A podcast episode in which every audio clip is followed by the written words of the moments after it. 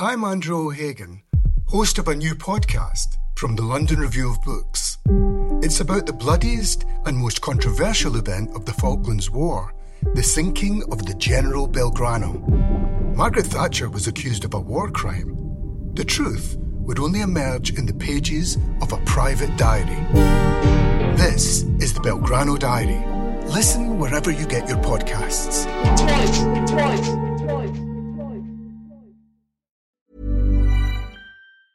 Quality sleep is essential. That's why the Sleep Number Smart Bed is designed for your ever evolving sleep needs. Need a bed that's firmer or softer on either side? Helps you sleep at a comfortable temperature? Sleep Number Smart Beds let you individualize your comfort so you sleep better together. JD Power ranks Sleep Number number 1 in customer satisfaction with mattresses purchased in-store. And now, save 50% on the Sleep Number limited edition Smart Bed for a limited time. For JD Power 2023 award information, visit jdpower.com/awards. Only at a Sleep Number store or sleepnumber.com.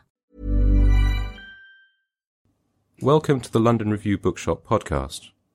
To find out about our upcoming events, visit londonreviewbookshop.co.uk forward slash events.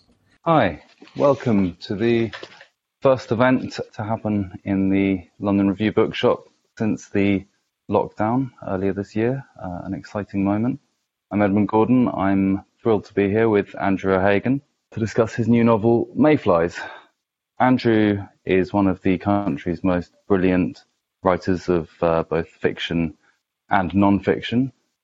Uh, many of you watching this may know him from his um, essays in the London Review of Books on subjects ranging from the killing of James Bulger and the fire at Grenfell Tower through Lad Mags and uh, Susan Boyle to Bitcoin and the dark web.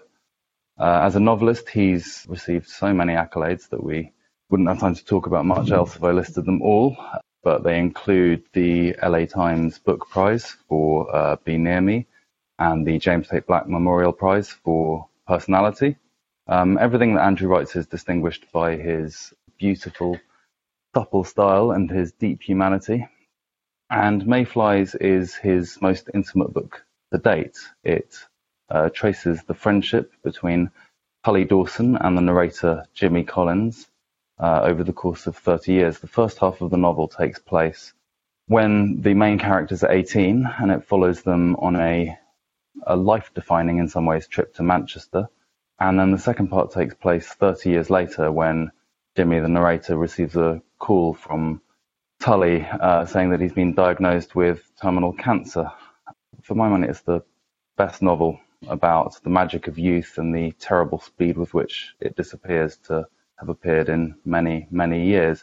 Why don't we start with a reading from you? Yeah, absolutely delighted. Um, so, hope everybody's hearing is okay. I'm going to read from a part of the novel uh, which is the kind of central sort of moment in that youthful journey where the boys from Glasgow end up in Manchester at the concert of their lives, the festival of the 10th summer. That's the 10th anniversary of punk rock.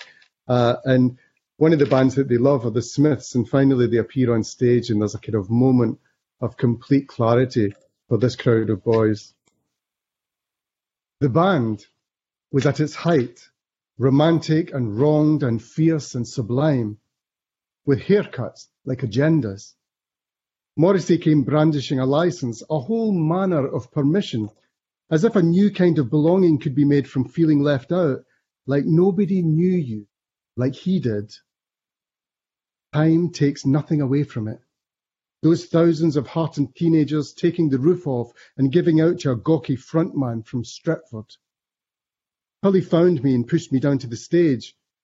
Over the speakers, the sound was scratchy, but every word and every guitar lick felt like a statement only they could make and that only we could hear. Those songs rolling from the stage to irrigate our lives. That's what it's all about, Tully shouted, and he kissed my cheek as we sang. I could see Limbo up the front, whirling out of his skin, holding up a smoke and shouting about panic on the streets of Carlisle. Then he was near us and wagging his finger in time to the music, a wonderful look on his face, singing about a vicar about Joan of Arc and throwing plastic tumblers into the air. Our hair was soaking wet. The Ayrshire boys appeared from all corners of the hall and we hugged and the music soared and it seemed like a huge animation of the things that mattered to us then. Tibbs and Hogg, Limbo and Tully and Clogs, the full brass of being. Who knew what time incubated or what life would demonstrate? We were there, beyond navigation, floating through the air we beamed to the rafters and jumped, shoulder to shoulder, and the words we sang were daft and romantic and ripe and British, custom built for the clear-eyed young.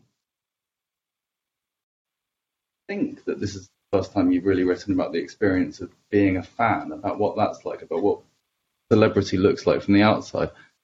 And I suppose I wonder, I mean, it seems very psychologically important to these boys in the novel, that being a fan. It seems like it's the they have quite grim home lives. They yeah. they you know they're in broken homes. They have sick and unemployed mm-hmm. parents, mm-hmm. um, and that this is their means of escape in a way. Um, I mean, is that how that how makes perfect sense to me? You know, that's really one of the core values of the novel. This novel mm.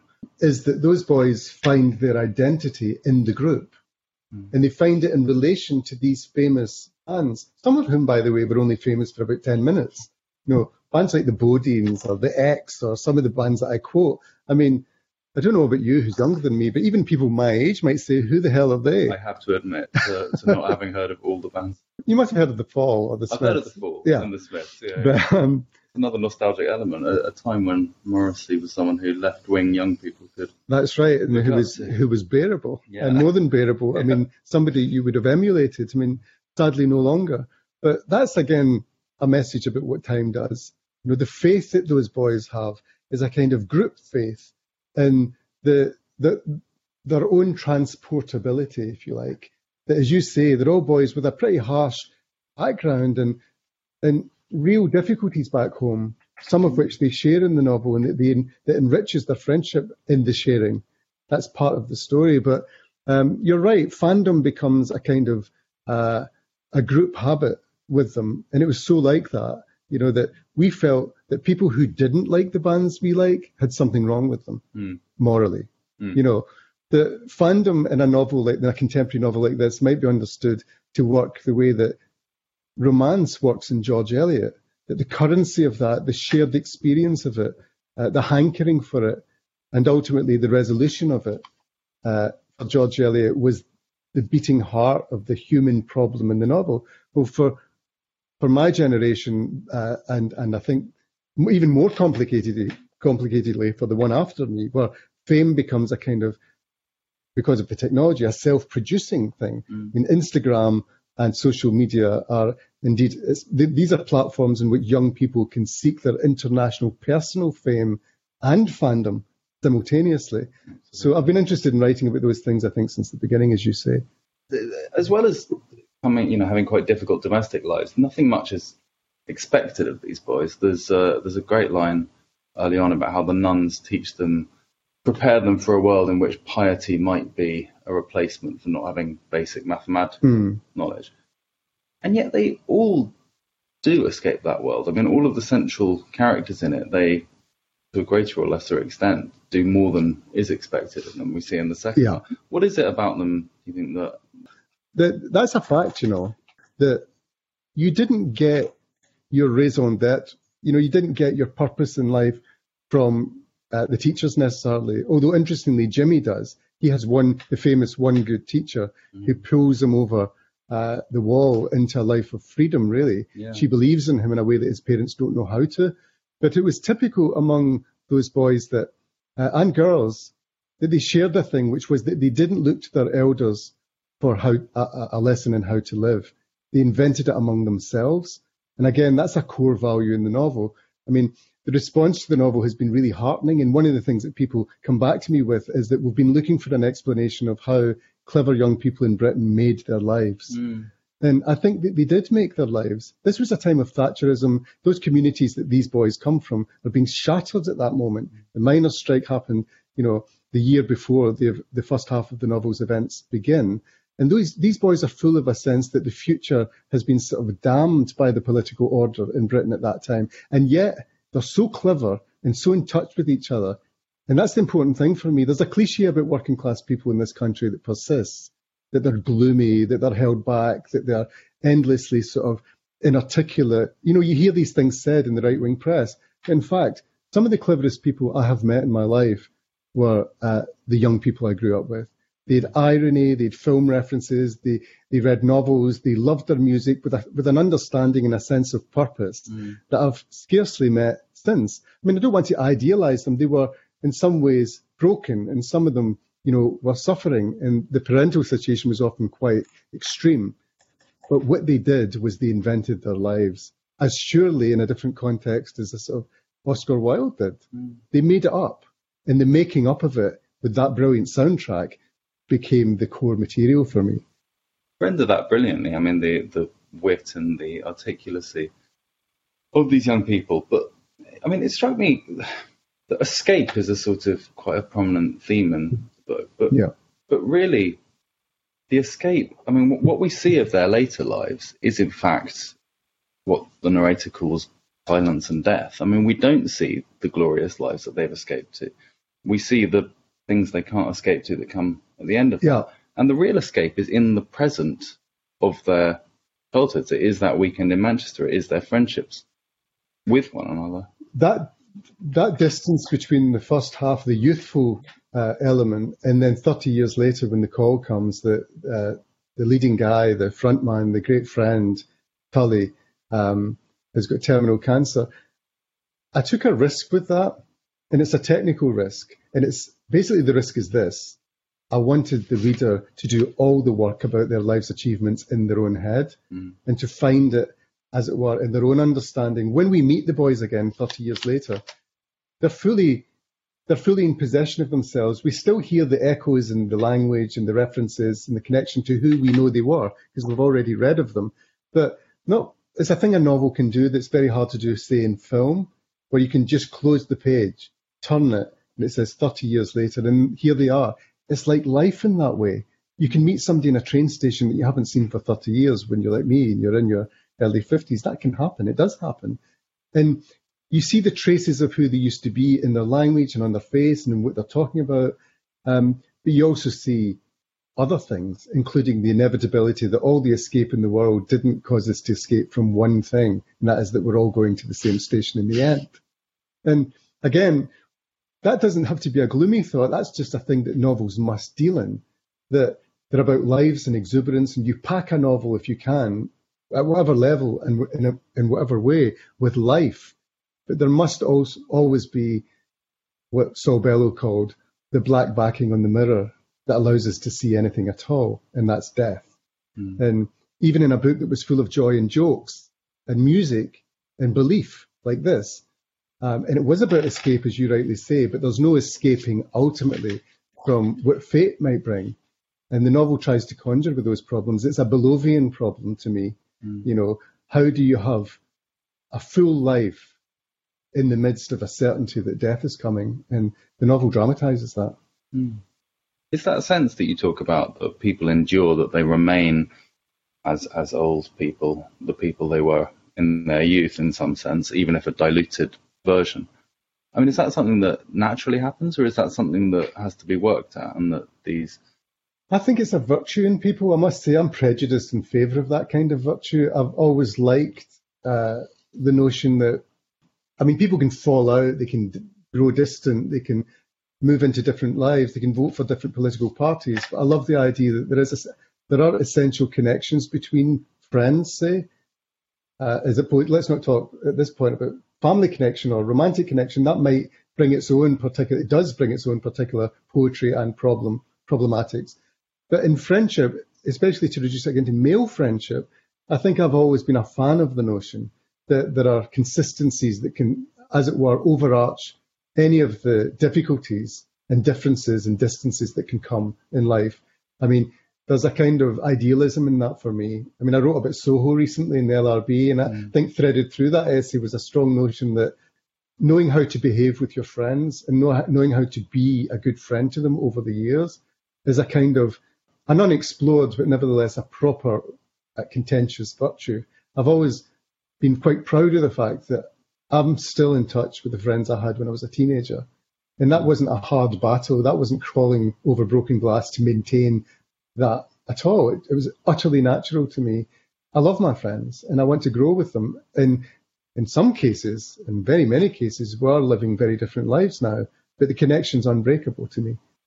the, the narrator, the um, the Andrew O'Hagan character, if I may, yeah, in, sure. in, in, the uh, novel, travels a, greater distance than any of his peers, and it's implied that that's largely to do with the English teacher, uh, Mrs. O'Connor, as she's yes. called. Um, and something I really admired was how the sense of joy and excitement um, with which you wrote about gigs in Manchester, hearing um, the Smiths uh, play exactly the same sense of excitement was brought to descriptions of after school study sessions with Mrs. O'Connor. That's I mean, how sad I am. did you have a Mrs. O'Connor? There was indeed. Um, and she actually died the same year as my old friend who inspired the novel.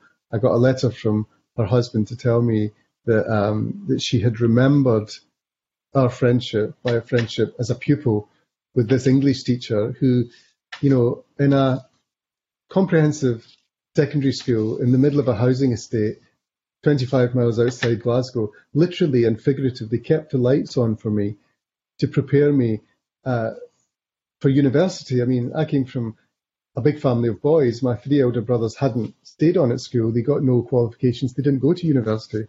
So the chance came for me to do that, but it was mainly through her.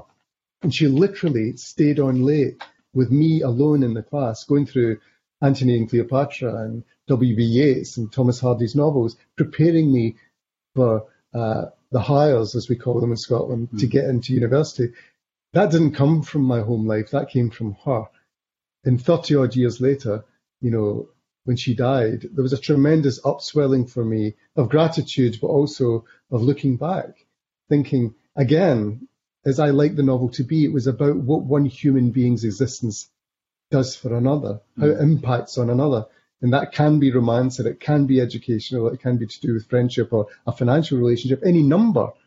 But it's always for me at the core of it. And that woman was based on a woman who actually made a decision, you know, to not go home of an evening and have a supper and be with her husband and have a glass of wine, but to sit in a classroom with a grubby, you know, 16, 17 year old, taking him through these authors and trying to light a fire under his life. Mm. You know, I just thought that literature was less important to the boys, to the group in general, yeah. than music and films. I mean, sure. they they quote film constantly. I mean, is that um, in your life, in the formation of your sensibility? Do you think music and film had the same impact or a greater impact? Certainly as much when I was younger. I mean, I was very bookish and one of those sort of library haunting saddos who couldn't get enough of reading, and it was a kind of uh, even at the time I knew that it was my passport out. And I don't mean to suggest that there's only one arrow in working class life and it is out. Mm. I know plenty of people, including all my friends and including my brothers, who didn't go out mm. in that way. They still live in the area where we grew up by and large and, you know, have, you know, utterly satisfying and sort of full lives. But for me, and I can only speak about me and the character based on me in this novel, there was always a high fence to vault over. That was just my nature. You know, in so many writers' lives, if you look at them, you know, whether it be, you know, as it were Dorothy Parker or, you know, um, you know, Thomas Hardy himself, you know, mm. there's this urge to to remake your life and to start on your own terms again somewhere else. There's always a Paris, there's always a New York, there's always a London, mm. you know, and it's not that those places are, you know, deep with virtue or better than where you came from, but it's just that there's a kind of anonymity there mm. when you're starting out. And I came to London off the bus, you know, all those years ago, you know, fresh from that world of great friendship and very vivid experiences as a teenager, but into a kind of anonymity and started again. Some writers, especially, I say writers could be artists, but it could just be individuals it's in your nature to do that. It was in mine, and it's in uh, James's. This the, the narrator of the book has that. I think probably from childhood. feel that having addressed your, I mean, I think every novel you've written, am I right about this, other than Maf, is partially at least set in the west of Scotland. Yeah. Do you feel that having addressed your own youth so directly in a novel, you sort of come to the end of that road, or will you continue to return to this? I mean, interestingly, it's not always my youth uh, that I feel moved to set in that landscape. I mean, I've set, you know, a novel like Be Near Me is set in that landscape, but it's a contemporary novel, and The Illuminations is, is set in that landscape too. But you're right, my childhood has come back, also in the essays. Mm. You know, that I'm not afraid to sort of divulge yet another absurd strand of childhood. And I've always felt that one day I would write a series of memoir based books. I certainly will. I mean, it's available to me and it is my material. So I don't run from it. I'm very happy that that's the case. But in answer to your question, I do feel that I feel two things about the Ayrshire of my books. Uh, one is that I'll never leave it. That for me, it is, as it were, as Faulkner had his imagined county, you know, as uh, you know, the New Jersey of Roth was, it's always there as a kind of uh, constant music. It's the, it's the landscape of my imagination in a primary way. That doesn't mean to say I'll always set books or stories or essays there, but it will always come back, I think, in the way that it does in life, in the way that it does in my dreams. I mean, I always dream about Ayrshire. It's somehow it's the fictive landscape for me. And although I could easily set one of these family dramas in Skegness or in, you know, uh, East Ham, you know, and I know London now as well as I knew the landscape, probably better than the landscape of my childhood. But something of the poetry of Robert Burns, something of the novels of that county, something of the language on the tongue is just eternally there for me. So I will always return to it. But also, you're quite right. There will be some time, I think, against, I mean, could be many years before I write a straightforward, uh, you know, as it were, memoiristic novel set in Ayrshire. I don't see that happening now for a long time because I've so been dominated by that feeling mm. for this book. Because am I right in thinking that this you were in fact at work on another novel? Huge novel, yeah, for was... six years. I mean, called Caledonian Road, and it's a what Henry James once when somebody said, "What are you working on?" He said, "A huge, grotesque epic of London society." I've decided to adopt that. Um, that's what I've been working on for a long time is a, is a novel about uh, the way we live now in contemporary Britain. And for six years, I've been sort of uh, researching in some sort of, you know, slightly mad way in factories and uh, polo matches and in sort of royal courts and sort of um, industries, looking for the story of the relationship between, as it were, immigrants and rich people in London today. And with all these grand changes in our society happening at the same time. I've always been hopeful that I could write a big 19th century style novel, and that's what I've been working on for a long time. But I just paused in the middle of that to write Mayflies. I felt that it was urgent that I wrote that book now.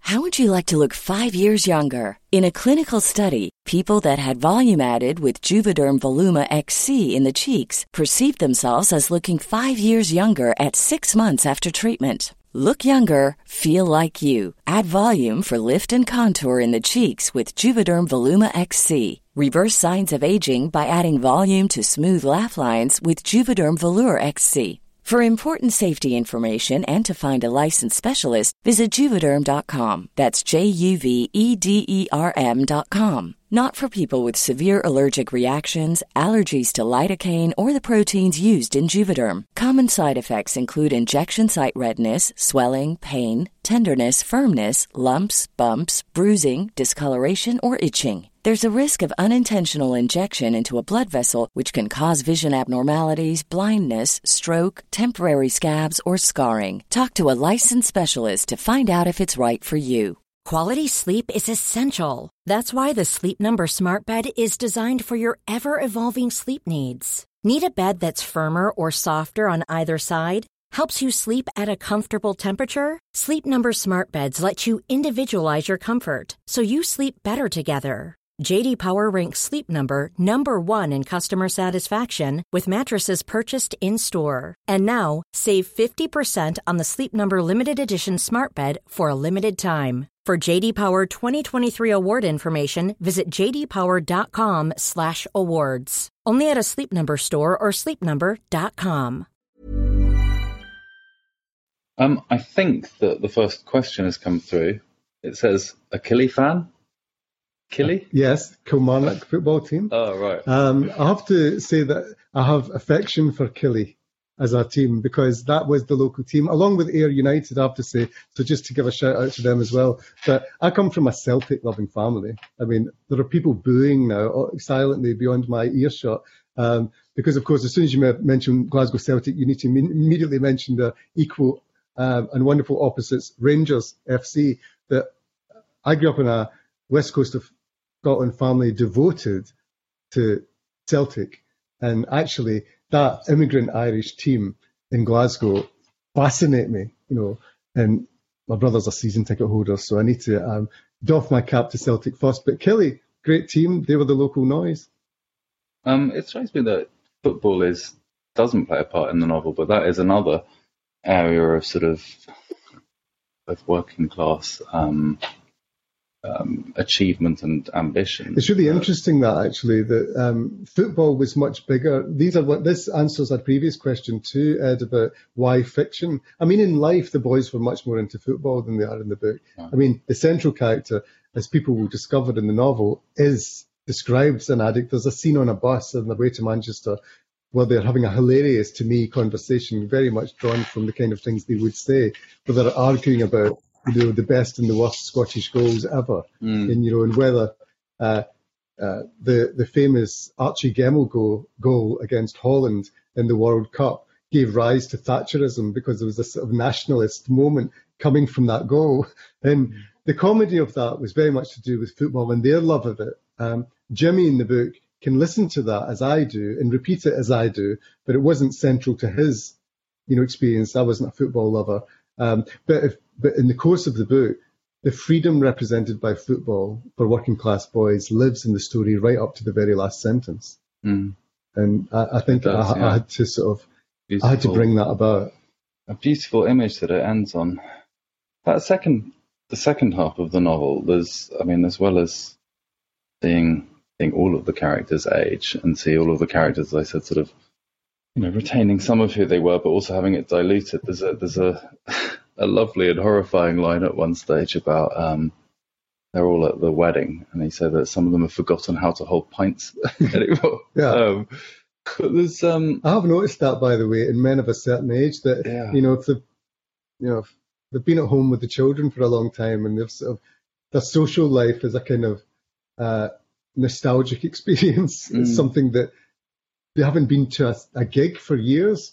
And I went to a gig that um, in Glasgow while I was researching the book, and I noticed a lot of middle-aged men standing with a pint glass of like balanced on the palm of their hand like that. And I thought they haven't been out for a while. you know, all that gripping of pints yeah. had gone. Just things like that that sort of interest me, you know, just mm. observations. But um, I'm sure it's not true of every guy of that age. But it was a sort of, it's the sort of um, thing that I like to invite the reader's attention onto is how we our habits and our um, obsessions change so much. You're a guy who's been at home or a woman who's been at home with children for 15 or 20 years, then your sense of going into a damp, sweaty student hall somewhere in Sauchiehall Street mm. isn't all that, or perhaps for some people it is. Hi, Andrew. Do you think that male friendships have been given short shrift in no- novels it seems to me that as a society we're not great on expressing the value of male friendship, and this could potentially contribute to the rising concerns about male mental health. Who sent that in? Do we know? Jamie Mollart. Yeah, that's a nice question. I mean, the I think this is a this is a weird moment for men um, and their a sense of themselves. I mean, it's quite rightly too, by the way. I mean, I'm not you know bleating about it, mm. um, but you know, one of the things that we haven't quite worked out how to do is uh, is pay attention to very necessary uh, demands for freedom without diminishing the freedom of others who are also there at the same time. And I think that um, in some ways it's quite an unfashionable subject, male friendship at the moment, with mm. Me Too and everything. And as I say, I support Me Too. It's absolutely right. This moment is right for this. There's a reckoning. Time's up, as they say, on patterns of male behaviour and assumptions. I mean, I, of course we agree with that. But what I wouldn't want to see is that male experience is suddenly found uninteresting as a result. Mm. You know, intellectual life is so fashionable in that way, you know, that suddenly um, the lives of billions of men or middle-aged men or white men is suddenly found uninteresting because there are other things to think about. I think a good liberal tolerant society should train itself to think about them all simultaneously mm. and together and as a togetherness. Mm. That, as it were, addressing disequilibriums should be able to be done in a way that just doesn't create, as it were, new unfairnesses. Mm. I mean, that's what I mean about. Um, it's an unfashionable topic at the moment, but um, I'm not afraid of that. I mean, uh, it didn't halt me for one second in writing the novel. I mean, this this was about human beings, and I found myself in a position to write that book. I certainly wasn't going to, you know, make it a different, more pleasing, more politically correct book and populate it with uh, different sorts of characters. That would be cynical and indeed insulting. Mm. You know, that was the experience I chose to capture with this book, and I'm delighted. I would be delighted to read alternative versions of male behaviour and male togetherness wherever they occur. I think you've spoken previously about uh, advice that Norman Mailer gave you about how you must never be reduced to the kind of person who just has uh, the right opinions. Yeah, I mean, I think that's absolutely crucial for any writer, any professional writer who doesn't understand that is in the wrong game. Mm. That you're not in the business of selling your certainties to your readers. Your readers are too intelligent for that, by the way.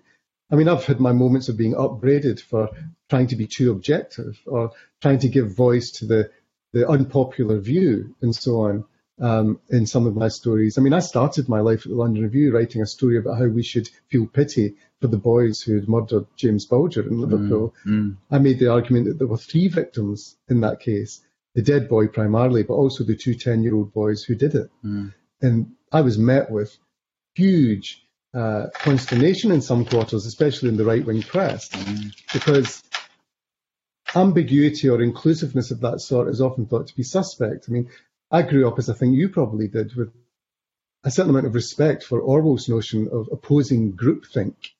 Absolutely, yeah. But in journalism today, opposing groupthink can seem like an agenda mm. to some people. And it, you can find yourself accused of all, all manner of, uh, you know, evils just for simply trying to give your readers a sense of uh, the size of the argument, the size of the debate, and also the perspectives on the event. Mm. I mean, certainly that was true in the case of Grenfell, that some people were absolutely delighted that somebody had finally tried to open the aperture, and other people were absolutely horrified. Mm. And you have to live with that as a writer. It's your responsibility not, as Norman Mailer rightly said, to just strike all the right notes and show everybody how right on you are. I mean, that's disgraceful, I think. No, it makes it all the more important as a thing to do, but also something which requires courage, which, of course, in politically I mean, more stable times. Totally, you and I have had students, Ed, and the idea of sending your students out into the world as potentially professional writers and saying, you know, just write all the pleasing things you can. Yeah. And you'll get a publisher and you'll get an agent and you'll get fans yeah. and people will like you on Twitter until they don't. Mm. You know, that would be a monstrous uh, misdirection. I think you know, old fashioned as it might sound, I mean, I don't know that it's courageous. I think it's just professional. Mm. I mean, I, well, I, I think appreciate... it does take courage to face the kind of, of crap that I've, you know, that you had after your Grenfell piece from some people. I think it does take courage to. I think you've got to be ready for it and ready not to be broken by it. Mm. I mean, they certainly had a perspective, um, but they didn't want me to have one. Those mm. people, and you know, they couldn't believe that I hadn't been, as it were, bought up by the right wing because simply because I'd given some airtime to the accused. Mm. But we live in a system, even if we're to have any basic belief in a justice system that we live under, that the accused must have their moment too. That's the fundamental of our legal system and our journalistic system, the right to reply.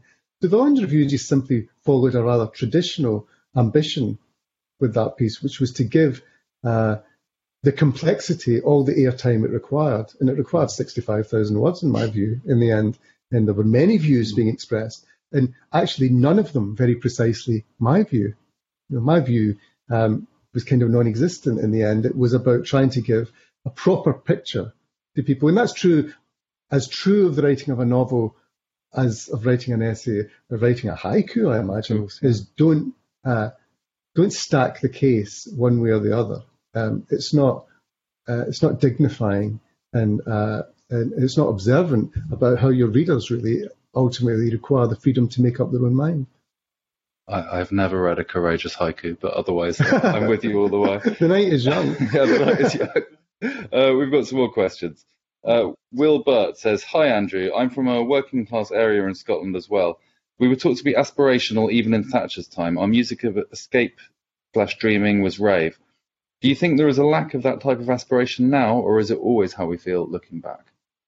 I don't think it's a matter of looking back. Again, a good question because it's sort of, I mean, we could do an hour on that. We don't have it. But I mean, briefly, um, I mean, that rave culture that the, the questioner was part of was an enormous uplifting moment for, I was young enough to be part of that. I was only 20 in 1988 mm. when, you know, suddenly boys like us who'd been wearing sort of black denims with turn ups and Doc Martens and sort of, you know, leather jackets suddenly were in raves, the music changed. We dropped the guitars, or the guitars suddenly started becoming part of a sort of Chicago house beat, and we absolutely loved it. And we participated in it. We took the drugs. We uh, bought into the new music and the new culture wildly. And again, that felt like a liberation. That's the thing about popular culture that's worth the candle, is that people who don't really understand or pay attention to it think it's just kind of ephemeral youth culture that doesn't mean anything. But I think we might agree that in the last 40 years or so, or 50 years, pop culture has come front and center in people's experience of living. And a novel that defies that and pretends that high culture, you know, as it were, an understanding of the philosophical and the economic and the the the, the, the high culture of um, the serious novel can't be polluted by rave culture or loving bands or the camaraderie that can exist in a sweaty hall where thousands of boys are all and girls are rushing towards the stage.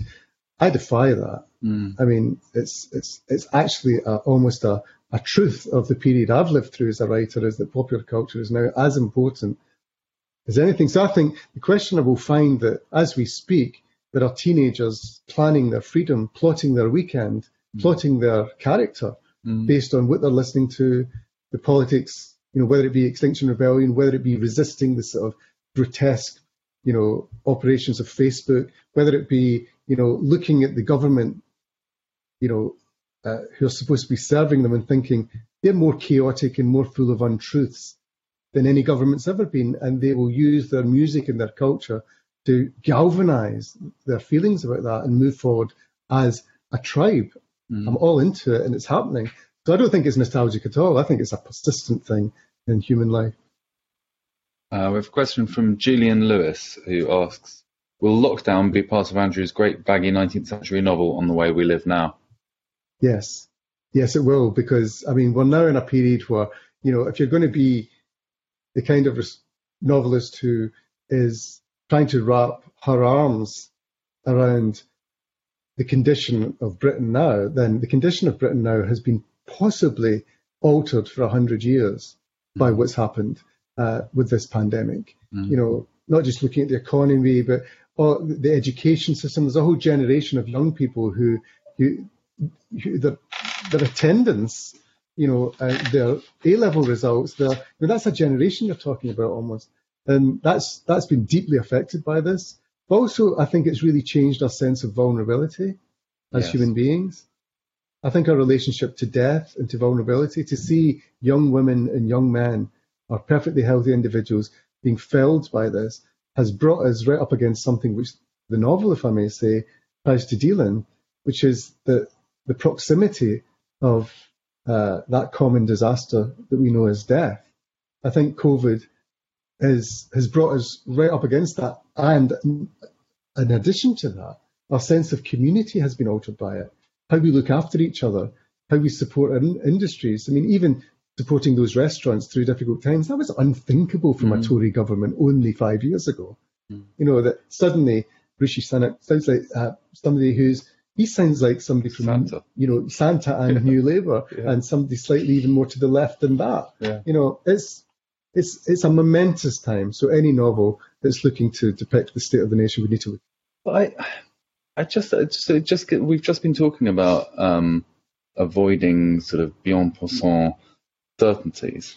Is there not a parallel thing that makes you want to avoid topics that other novelists will be all over, or is there not? I mean, I just, I, I just feel. I mean, I, I kind of dread the glut of lockdown novels that we're going to get. I'm with you on this, and the, the, key word I think in your question there, Ed, is topics. If they're mm, topics, right, it's a mistake. If they're part of the fabric of everyday life, I mean, the word, the, I mean, as it were, COVID nineteen as a, as a as a word or a phrase or whatever it is, might never be mentioned by me in a big novel, mm-hmm. but as it were, the ether has been affected by it, mm. and how we move and how we and how time was. People might talk about before 2020 and after 2020. In the novel, that might just be have been inculcated by the characters at some level. So it's not a topic.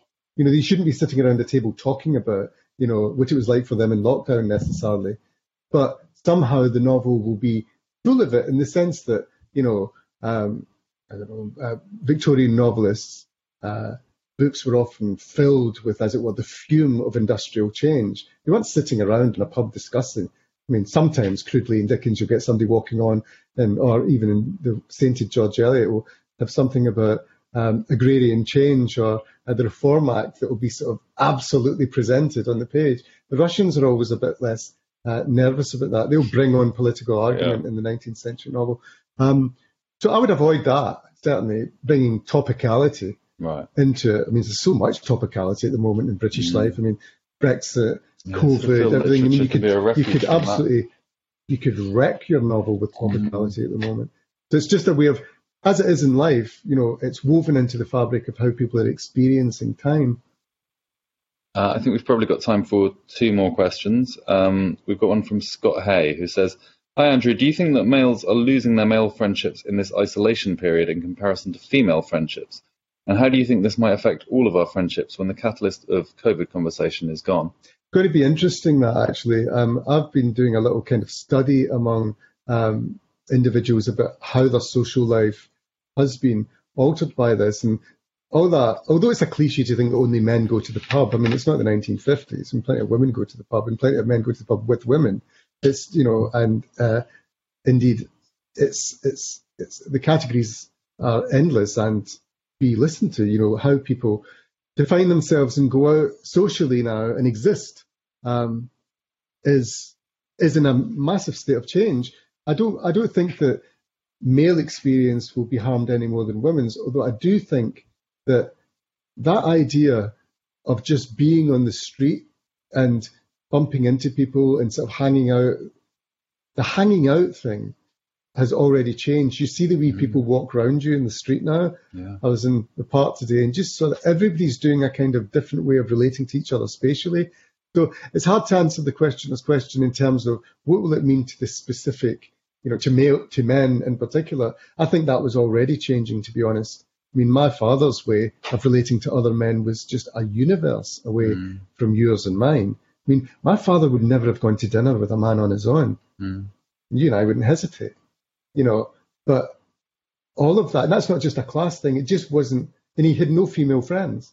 My father wasn't the most old fashioned person in the world, but he was of his time. He met men in national service, you know, mm-hmm. and they were the men he sort of hung on to, and he met them in institutions. He wouldn't have gone to dinner with them mm. on his own, and he wouldn't have, he would have gone to the pub with them or smoked with them or, you know, talked about problems in a kind of very you know, fenced off part of life. But I think I think it's already it's already over the idea of men being a sort of cabal on their own. Maybe football fans feel differently. Maybe sport is a world still where men go to be with men. I, I wouldn't know how to answer that. No. Do you reckon? Interesting. Well, the only sport that I know about is tennis, which is probably the most gender equal sport of all of them. Yeah. right. Last question from Madeline Murray, who says, Hi, Andrew. With so much senses of group belonging music, football, even a sense of being lumped together. What do you think happens to male friendship uh, when these influences or structures change or fall away? Do you think it is different now compared to the time period of the novel? It's definitely different uh, to the period of the, the, first half of the novel, that's to say 1986. Mm. Um, I mean, one of the things I loved about my male friends is that they were always quite um, open in a way that not all the men uh, then were. It's one of the things we had in common, not just the music and the films and everything, but they were quite camp and quite funny about. They made camp jokes. They made uh, they made they were looser in their sexuality in a way, and I think of those guys as almost kind of harbingers of change. That they were because uh, none of our fathers were like that. I mean, I wrote a book called Our Fathers. It was about the rigidity of those old yeah. socialist, uh, you know, uh, those men who understood their role in economic and political and sexual terms as a kind of rigidity. Then my mates weren't like that. They were always sort of sending themselves up. They were theatrical. They were quite funny. I mean, I never felt like an exception among those guys. I'm talking to you now the way we all talked to each other then. Mm. That there was a sort of openness, an irony, a theatricality, a pantomimic quality. You see it in the novel. Mm. They're endlessly quoting, um, sending each other up, sending themselves up. And that was so. My point is that that kind of old fashioned masculinity was already under attack in my youth. And I've just watched it actually get better and better and better to the point where, um, you know, the idea of an absolute dyed in the wool male chauvinist pig just walking through a pub and being applauded for being that is now not, it's not going to happen. Mm. You know, and as I said before, I, I, mean, as a father of a 16 year old daughter, she would find that kind of person completely absurd. Mm. It's not that they don't exist in places, they do, and there are cultures where they are still dominant, there are still unfairnesses and deep seated endemic uh, you know, injustices based around those fixed positions, but they're much less fixed than they were. And the novel sort of charts that in a way. Thank you very much, Andrew, because there's not Thanks, an audience. I, uh... It's been great fun. Thanks for listening. To find out more about London Review Bookshop events, visit londonreviewbookshop.co.uk forward slash events.